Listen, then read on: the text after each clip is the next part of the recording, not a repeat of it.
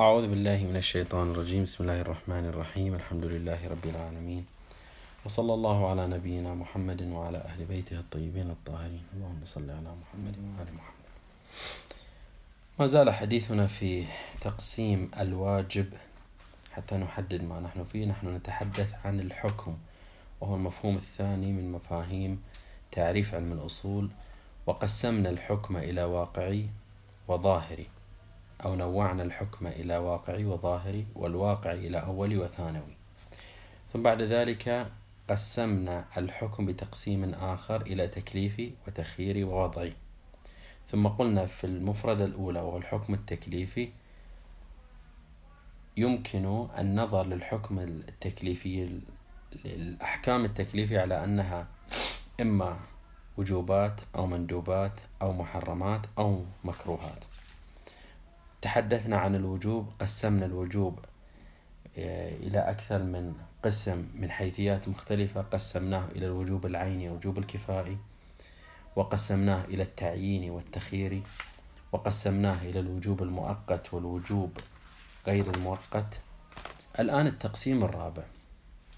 هذا التقسيم الرابع فيه نحو من آه، الدقة قليلا.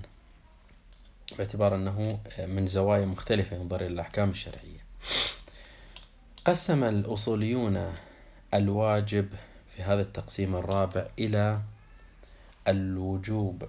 عفوا ليس الواجب وإنما الوجوب. إلى وجوب مطلق ووجوب مقيد أو مشروط. قبل أن نبين هذا التقسيم لا بد من التفريق بين مفهومين في علم الأصول. تفريق بينهما سوف يجلي ويوضح الكثير من المبهمات. لاحظوا لدينا الحكم الشرعي يكون في مرحلتين. المرحلة الأولى وما تسمى بمرحلة الجعل وهي المرحلة التي يجعل الله سبحانه وتعالى الحكم في ذمة المكلف أو مرحلة التشريع. الله سبحانه وتعالى يريد أن يشرع حكما على المكلفين فيقول يجب على المكلف البالغ العاقل القادر الكذا إلى آخره أن يصلي الصلاة اليومية. هذا يسمى وجوب. يعني نفس عملية التشريع نفس عملية تقليد ذمة المكلف بهذا الأمر يسمى وجوبا. هذه مرحلة هذه المرحلة مرتبطة بالمشرع. بحسب تعبير في عالم الثبوت. فإذا المشرع عندما يريد أن يشرع فإنه يجعل وجوبات. يقلد المكلف بتكاليف. يلزمه بإلزامات. هذا الإلزام هذا التكليف هذا الجعل هو مرحلة الوجوب أو وجوب الحكم الشرعي. المكلف ليس مسؤولا عن الوجوب الشرعي. المكلف توضع الوجوبات الشرعية في ذمته. هذا في مرحلة التشريع. أما في مرحلة الامتثال المكلف ماذا يراد منه في مرحلة الامتثال؟ يراد منه امتثال الوجوب. امتثال الوجوب يكون عبر أداء الواجب. الواجب هو طريق امتثال الوجوب. وجوب الصلاة الواجب في تحقيق هذا الوجوب هو أداء الصلاة. أداء الصلاة هو الواجب. في ذمتي حتى أؤدي الوجوب الذي آه، انشغلت ذمتي به أقوم بأداء الواجب. فإذا لدينا مرحلتان مرحلة التشريع ومرحلة الامتثال. مرحلة التشريع الله سبحانه وتعالى يبدأ بوضع الأحكام الشرعية في ذمة المكلف. فهذه وجوبات هذه التشريعات. في مرحلة مرحلة الامتثال المكلف يؤدي الواجب لكي يسقط الوجوب عن ذمته. بتعبير آخر يأتي المشرع ويقول يجب على المكلف صلاة تجب على المكلف صلاة الظهر عند زوال الشمس. بمجرد زوال الشمس هو المكلف لا يستطيع أن يضع لنفسه لا يستطيع أن يتمثل ويضع لنفسه هذا الوجوب في ذمته. وإنما هو يترك الأمر. متى ما زالت الشمس تحقق التزم بالوجوب الذي انشغلت ذمته انشغلت ذمته به. فيأتي ليحقق هذا الوجوب من من خلال أداء الواجب. ما هو أداء الواجب؟ هو إقامة الصلاة. إذا لابد أن نفرق بين مصطلح الوجوب ومصطلح الواجب. الوجوب منوط بالمشرع هو الذي يضع الوجوب هو الذي يجعل الوجوبات. أما أداء الواجب فإنه مسؤولية المكلف والعبد. إذا اتضح هذا الفرق. نرجع إلى هذه التقسيم الرابع للحكم الشرعي. قالوا يقسم الحكم الشرعي إلى وجوب إلى وجوب مطلق ووجوب مقيد أو مشروط. إذا نحن نتحدث في مرحلة التشريع وفي مرحلة الجعل في مرحلة فعل المشرع. المشرع قد يجعل وجوبا مطلقا بمعنى أنه غير مقيد بقيد. وليس مشروطا بشرط. فيقول فيقول يج تجب الصلاة. جعله للصلاة لم يشترط في أصل الجعل في أصل الوجوب. حتى نتصور المسألة ربما ليست قريبة من أذهاننا. حتى نتصور الوجوب المطلق. المشرع يأتي ويجعل الحكم غير مشروط بشرط. فإذا لم يقيده ولم يقيد تحققه بشيء وإنما يريد يقول تجب الصلاة يجب الخمس يجب الحج الآن الحج نتركه يجب الجهاد. إذا الوجوب المطلق هو الوجوب والتشريع الذي لم يقيد بشرط ولم يقيد بقيد حال جعله. جعله غير مقيد بشيء. أما الوجوب المقيد هو المشرع عندما أراد أن يجعل هذا الحكم جعل شرطا لكون أو لتحقق هذا الوجوب في ذمة المكلف لكي يتقلد هذا الوجوب ذمة المكلف. فماذا قال مثلا؟ قال يجب الحج على المستطيع. يجب الحج على المستطيع. بمعنى أنه أن ذمتي لا تنشغل بالحج إلا أن أكون مستطيعا. لو كنت في هذه السنة سنة 1440 غير مستطيع فلا يوجد هناك وجوب فلم يجعل الله سبحانه وتعالى في ذمتي وجوبا للحج. أما إذا تحققت الاستطاعة هنا تحقق الوجوب. إذا جعل المولى أو المشرع الحكم في ذمتي متوقف على شرط خلافا للوجوب المطلق الذي جعله المكلف جعله المشرع على المكلف من دون اشتراط شرط من دون تقيده بقيد. فقال تجب صلاة الظهر تجب صلاة الفجر يجب الخمس يجب كذا. أما أما الوجوب المطلق أما وجوب المقيد وجوب المقيد منذ جعله كان منوطا بشرط. المولى لا والمشرع لا يقيده ولا يشغل ذمتي بهذا الوجوب إلا مع تحقق الشرط. وتحقق الشرط شرط الوجوب. شرط الوجوب لا يجب على المكلف أن يحققه. يعني أنا هذه السنة لست مستطيعا على الحج. لا أمتلك الأموال للذهاب إلى الحج. هنا لا يجب علي أن أحقق الاستطاعة. الاستطاعة لا يجب علي لأنها شرط وجوب لا شرط واجب.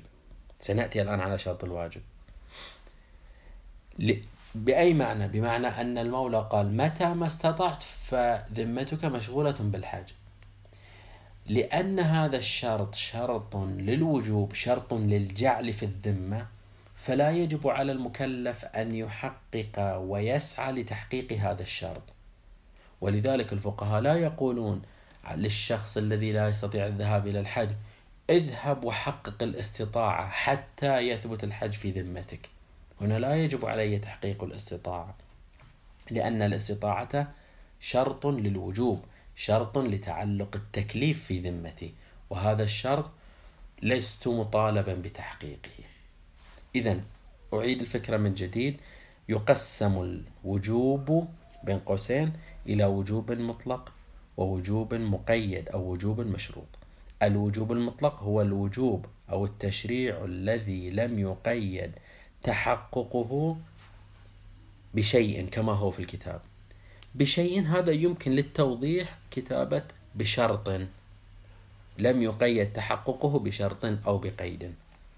أما الوجوب المطلق هو الوجوب المقيد عفوا وهو الوجوب الذي أو التشريع الذي يقيد تحققه بشيء أو بشرط أو بقيد. كالحج المشروط بالاستطاعة. إذا لابد أن تبقى في أذهاننا هذه الفكرة. أن الوجوب أن الشروط الوجوب لا يجب على المكلف أن يحققها. المكلف يبقى. المكلف يبقى. فمتى ما تحقق الشرط ثبت الفعل والتكليف في ذمته. أما لو لم يكن متصفا بهذا الشرط والقيد الذي جعله المولى قيدا للتكليف فلا يجب علي تحصيل ذلك الشرط وذلك القيد حتى يثبت التكليف في ذمتي. إذا وجوب مطلق ووجوب مقيد. الوجوب المطلق قسم إلى قسمين. تقسيمه إلى قسمين بلحاظ الواجب. الآن نأتي على مفردة الواجب والتفريق بين الوجوب والواجب. لذلك فرقت في البداية. الوجوب المطلق إما أن يكون وجوبا منجزا أو وجوبا معلقا. الآن قد يأتي يعني تأتي ملاحظة ويأتي إشكال. كيف يكون وجوب مطلق وهو معلق؟ هو من الأساس إذا كان وجوبا مطلقا فلا قيد فيه. هذا القيد قيد أو التقسيم إلى التنجيز والتعليق لا بلحاظ قيد الوجوب وإنما بلحاظ قيد الواجب. لاحظوا الآن زالت الشمس زالت الشمس. الآن التكليف ثبت في ذمتي ثبت في ذمتي. ولا بعد تحقق الزوال بعد تحقق الزوال ثبت وجوب صلاة الظهر في ذمتي؟ في ذمتي؟ وتجب ويجب الأداء الآن فهو منجز بمعنى أنه غير معلق. التنجيز معنى عدم التعليق. إذا بعد زوال الشمس يعني بعد تحقق بعد تحقق شروط الوجوب وشروط الواجب يكون الفعل هنا ماذا؟ منجزا. يعني يجب الأداء الآن. ولذلك بمجرد أن يؤذن الظهر بمجرد أن يدخل وقت صلاة المغرب هنا المكلف بدأ بدأ فعلية الخطاب. يجب عليه الامتثال حالا. يجب عليه الامتثال حالا. أو لنقل يجوز له أن يمتثل من هذه اللحظة لحظة دخول الوقت. لماذا؟ لأنه لا يوجد أي شرط يمكن أن يقف في قبال أداء هذا التكليف. ثبت التكليف في ذمته يعني الوجوب ثابت فيه في ذمته. زالت الشمس زوال الشمس شرط في فعلية الواجب. زالت الشمس فالوجوب غير مقيد والواجب تحقق شرطه فيجب أداؤه الآن يجب أداؤه الآن. هذا الشر هذا الوجوب المنجز. القسم الآخر من الوجوب المطلق هو الوجوب المعلق. كما قلنا قد يتساءل كيف هو وجوب مطلق لكنه معلق؟ معلق بلحاظ كما قلنا شروط الواجب وليس شروط الوجوب. الوجوب المعلق لاحظوا صلاة الظهر قبل دخول وقت الظهر قبل زوال الشمس. هذا المكلف بالغ. خاطبه الله سبحانه وتعالى بالصلاة فقال له يجب تجب عليك الصلاة في كل يوم. تجب عليك تجب عليك الصلاة الظهر عند الزوال. أو لنقل هكذا تجب عليك صلاة الظهر. ثم بعد ذلك قال امتثال صلاة الظهر عند الزوال. إذا زالت الشمس. إذا هو من جهة هو من جهة وجوبه متحقق في الذمة باعتبار أنه لم يقيد بقيد فهو وجوب مطلق. أما من جهة واجبه فهو معلق بشرط الواجب. معلق بشرط الواجب. فمتى ما زالت الش... ما لم تزل الشمس لم إلى الآن لم ندخل لم يأتي وقت الزوال فيبقى هذا الوجوب بحسب تعبيرهم فعليا معنى أنه مطالب به. لكن متى مطالب به؟ إذا تحقق شرط الواجب. ما وهو شرط الواجب؟ شرط الواجب هو زوال الشمس. فيكون هذا الوجوب معلقا لكن لا من جهة شرط الوجوب ولكن من جهة امتثاله فهو معلق بشرطه الذي هو شرط الواجب وليس شرط الوجوب. أتمنى أن أكون قد وضحت الفكرة. أريد أن أقرأ هذا المقدار من الكتاب. هذا المقطع باعتبار أنه فيه يعني احتمالية الخلط في المفاهيم. لاحظوا. يقول ورابع صفحة 16 ورابعا يقسم إلى المطلق يقسم ماذا؟ يعني يقسم الوجوب إلى المطلق والمقيد. أولا الوجوب المطلق وهو الوجوب الذي لم يقيد تحققه بشيء أو بشرط أو بقيد فهو عند جعل المولى له جعله ولم يقيده ولم يوقف تعلق هذا التكليف في ذمة المكلف بشرط. ويقسم الوجوب المطلق إلى قسمين هما المنجز والمعلق. ألف. المنجز. وهو ما كان مخلا عن القيد الزماني وجوبا وواجبا. إذا هو قد حل وقته الآن. من جهة الوجوب هو تعلق في ذمة المكلف من دون شرط. من جهة الواجب قد حل شرط الواجب فيه الآن. مثل وجوب قال كالصلاة بعد دخول وقتها. بعد دخول وقت المغرب صلاة المغرب فهنا لا يوجد أي شرط يمنع المكلف من أداء صلاة المغرب فيجب عليه الأداء. أو بمعنى آخر يجوز له البدء في الصلاة. ربما يؤخره الشرط يعني الساعة الثانية الثالثة بحسب ما ذكر في الفقه. باء المعلق الوجوب المعلق وهو ما كان وجوبه فعليا. لاحظوا وجوبه نركز على كلمة وجوب. ما كان وجوبه تشريعه جعله في ذمة المكلف فعليا. فعليا يعني ماذا؟ يعني هكذا. غير مقيد بالزمان. هذا معنى الفعلية. إذا وهو ما كان وجوبه فعليا. ما معنى وجوبه فعليا؟ يعني غير مقيد بالزمان. وواجبه استقباليا. واجبه يعني يعني امتثاله في المستقبل. ما هو الاستقبال؟ يعني تحقق شرط الواجب. كالصلاة بعد دخول قبل دخول وقتها. الصلاة الصلاة كوجوب وجوب الصلاة تعلق بذمة المكلف منذ تكليفه. أما قبل دخول الوقت واجبه وامتثاله متوقف على دخول الوقت. فهناك مانع من تحقيق هذا الوجوب عبر الواجب وهو ماذا؟ وهو عدم زوال الشمس أو عدم غروب الشمس القسم الثاني الوجوب المقيد ويسمى بالمشروط أيضا وهو الوجوب الذي يقيد تحققه بشيء أو بشرط كالحج المشروط بالاستطاعة أصلا الحج لا يتعلق بذمة المكلف إلا أن يكون المكلف مستطيعا. فإذا كان المكلف مستطيعا ثبت في ذمته الحج. أما لو لم يكن مستطيعا لا يوجد هناك خطاب له يقول له حج. أنت يا فلان ابن فلان حج في هذه السنة. لا لا يوجد له خطاب لأنه غير مستطيع لأن هناك مانع وهو الشرط من أن يخاطب بهذا التكليف. إذا تحققت الاستطاعة أو كان مستطيعا توجه الخطاب له بقوله هذه السنة يجب عليك أن تحج. هذا التقسيم الرابع.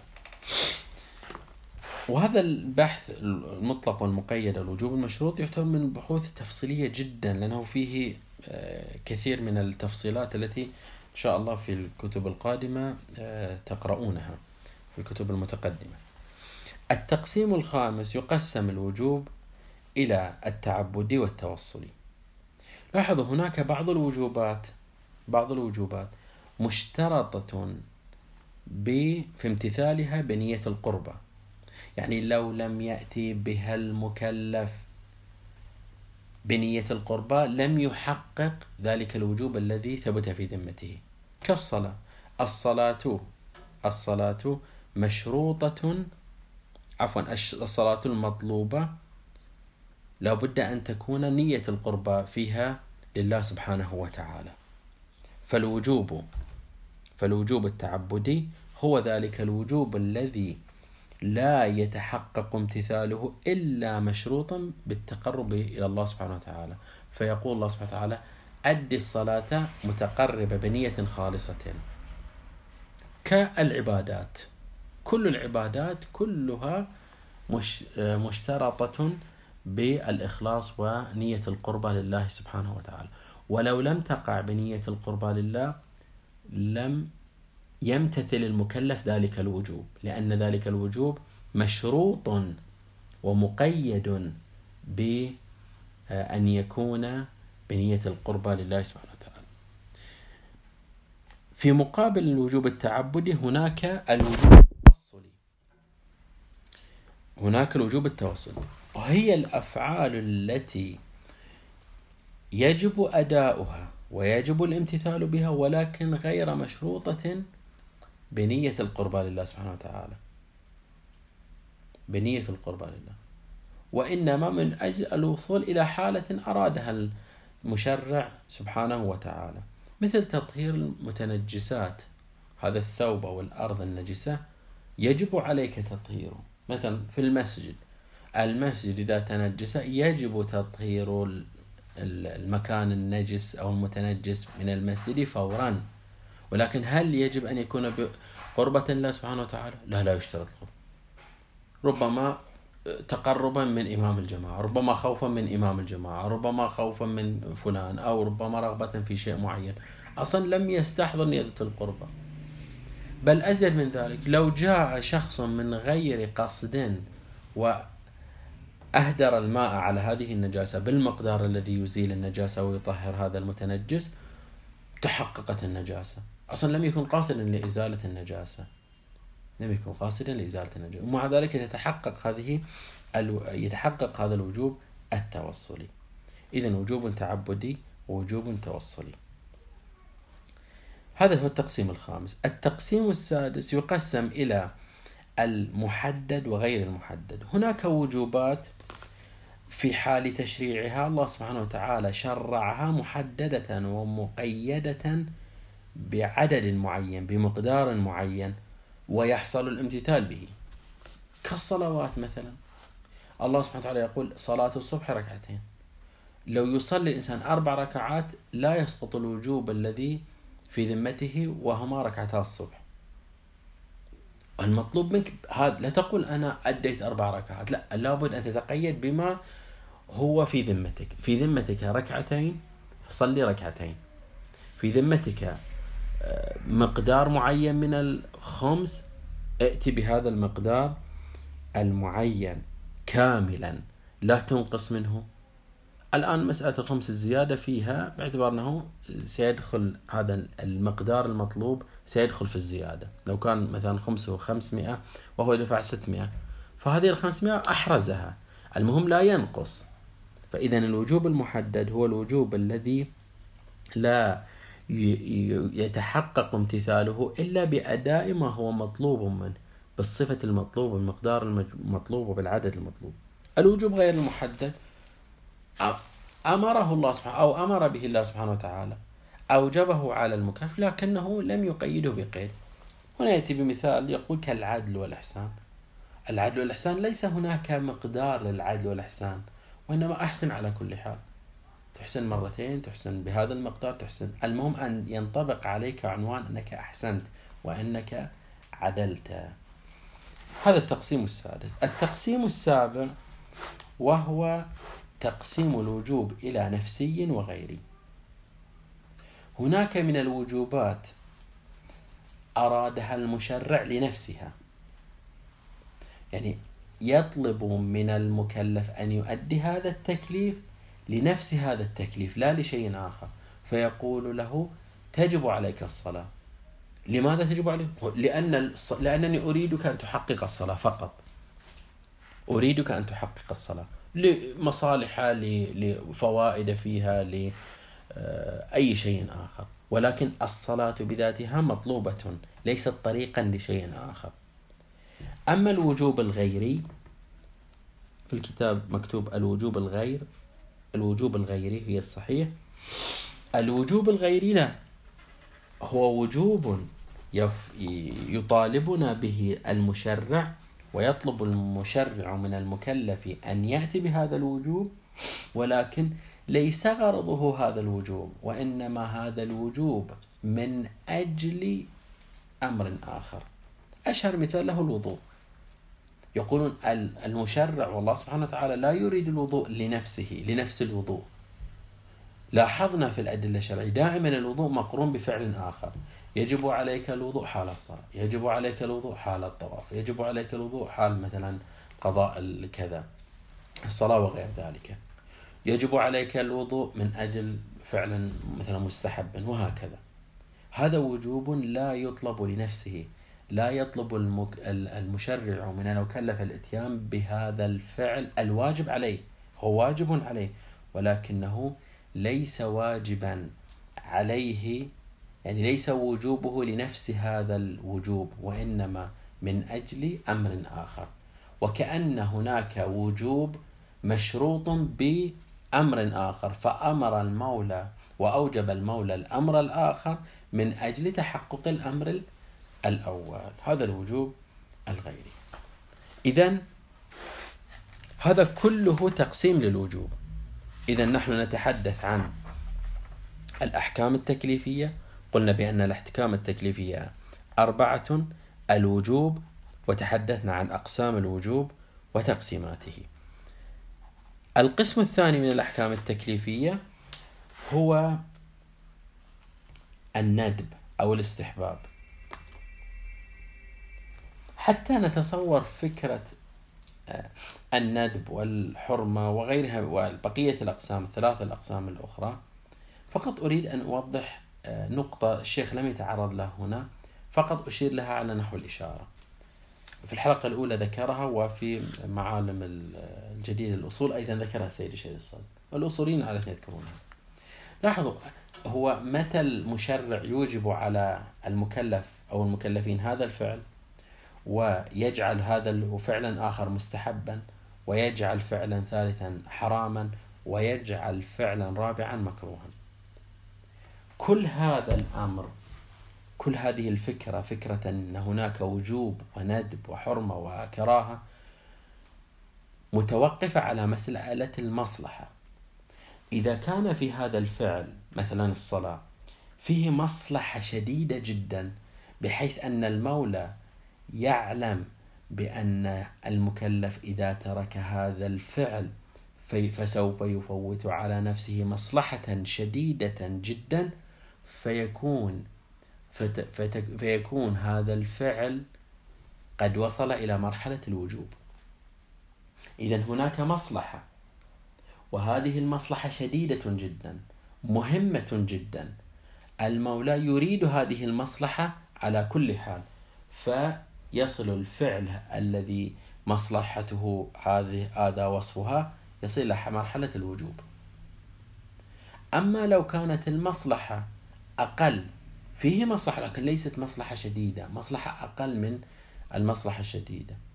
هنا يصل هذا الفعل ذو المصلحة الأقل إلى الندب والاستحباب.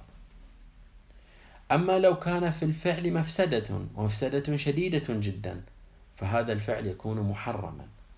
وأما إذا كان في الفعل مفسدة ولكن هذه المفسدة ليست شديدة فهنا يكون كراهة. إذا نرجع إلى القسم الأقسام أقسام الحكم التكليفي. الوجوب تحدثنا عنه فالوجوب مصلحته شديدة. القسم الثاني الندب. ماذا عبر عنه؟ قال وهو الدعوة إلى الفعل من غير إلزام. يدعوك إلى هذا الفعل يطلب منك تحقق هذا الفعل لكن لا على نحو الإلزام. يريد أن يقول لك في هذا الفعل الذي نحن نسميه مستحب أو مندوب فيه مصلحة لكن مصلحته ليست بالمستوى الذي لا أريدك أن تفرط به. تريد أن تفرط فيه فرط فيه ولكن إن لم تفرط فيه فسوف تكتسب مكتسبا إذا الندب هو الدعوة إلى الفعل من غير إلزام. لماذا لم يلزم؟ لأن مصلحته ليست شديدة. ليست بالمستوى الذي يصل إلى حد إيجابه كالصلاة في المسجد. طبعا نحن لا ندرك ما هي المصلحة التي إذا تحققت في الفعل وصل إلى حد الوجوب أو إذا تحقق في الفعل وصل إلى حد الاستحباب وهكذا. هذا القسم الثاني. إذا الحكم التكليفي الوجوب ثم الندب ثم القسم الثالث الحرمة. قال هكذا وهو الإلزام بالترك. لماذا الإلزام بالترك؟ لأن فيه مفسدة كبيرة لا يريد المشرع من المكلف أن يقع فيها. فيقول له لا تفعل هذا الفعل. أحرم عليك شرب الخمر أحرم عليك الغيبة أحرم عليك النميمة أحرم عليك الحسد وهكذا. إذا مسألة الإلزام بالترك ليست عبطية وعشوائية وإنما مرتبطة بمسألة المفسدة. فمتى ما كانت المفسدة شديدة كان هذا الفعل محرما القسم الرابع من الأحكام التكليفية هو الكراهة. الكراهة قال هكذا وهي الدعوة إلى الترك من غير إلزام. بعد واضح لماذا من غير إلزام؟ لأن المفسدة فيه ليست شديدة بمستوى أن يحرم ويحظر على المكلف أداء هذا الفعل. يقول له فيه مفسدة. أنا مفسدة روحية مفسدة مادية؟ لا نعرف. الحكيم يأمرنا أن نبتعد عن ذلك. قال وهي الدعوة إلى الترك من غير إلزام لماذا؟ للمفسدة. هذا تعليق من عندي للمفسدة التي فيه لكن لا تصل حد الإلزام بالترك. كالوضوء بالماء المسخن بالشمس. هناك رواية تقول بأن يكره الوضوء بالماء المسخن بالشمس. إذا لاحظوا هنا وصلنا إلى هذه الأقسام الأربعة. نحن نتحدث عن الحكم التكليفي وأقسام هذا الحكم التكليفي وهو الوجوب والندب والحرمة والكراهية أو الكراهة. إذا لاحظوا لو أردنا فقط أن نثير هذه النقطة قد يكون الفعل مكروها لكن إذا تصورنا بأن هذه الكراهة نابعة عن من مفسدة في هذا الفعل فربما لست مؤاخذة من جهة الشرعية والتشريعية أن أقدم على هذا الفعل المكروه ولكن سوف تلحق بي مفسدة. كذلك الفعل المحرم. فعل المحرم ليس الله سبحانه وتعالى هكذا جزافا واعتباطا يريد أن يحضر علي لحم الخنزير. بالتأكيد هناك مفسدة في لحم الخنزير لا يمكن أن أفر منها فيما لو أكلته والعياذ بالله من هذا اللحم وبقية المحرمات والواجبات. إذا نظرتنا للأحكام الشرعية ربما ستختلف هنا بمعرفة هذه الأقسام آه، الأربعة من الأحكام. من الأحكام. إذا نرجع قلنا بأن الحكم يقسم إلى ثلاثة إلى حكم تكليفي. وهذا الحكم التكليفي وجوب وندب وحرمة وكراهة. القسم الثاني من الأحكام هو التخييري أو الإباحة. وهذا إن شاء الله ما سنتعرض له في الجلسة القادمة. والحمد لله رب العالمين.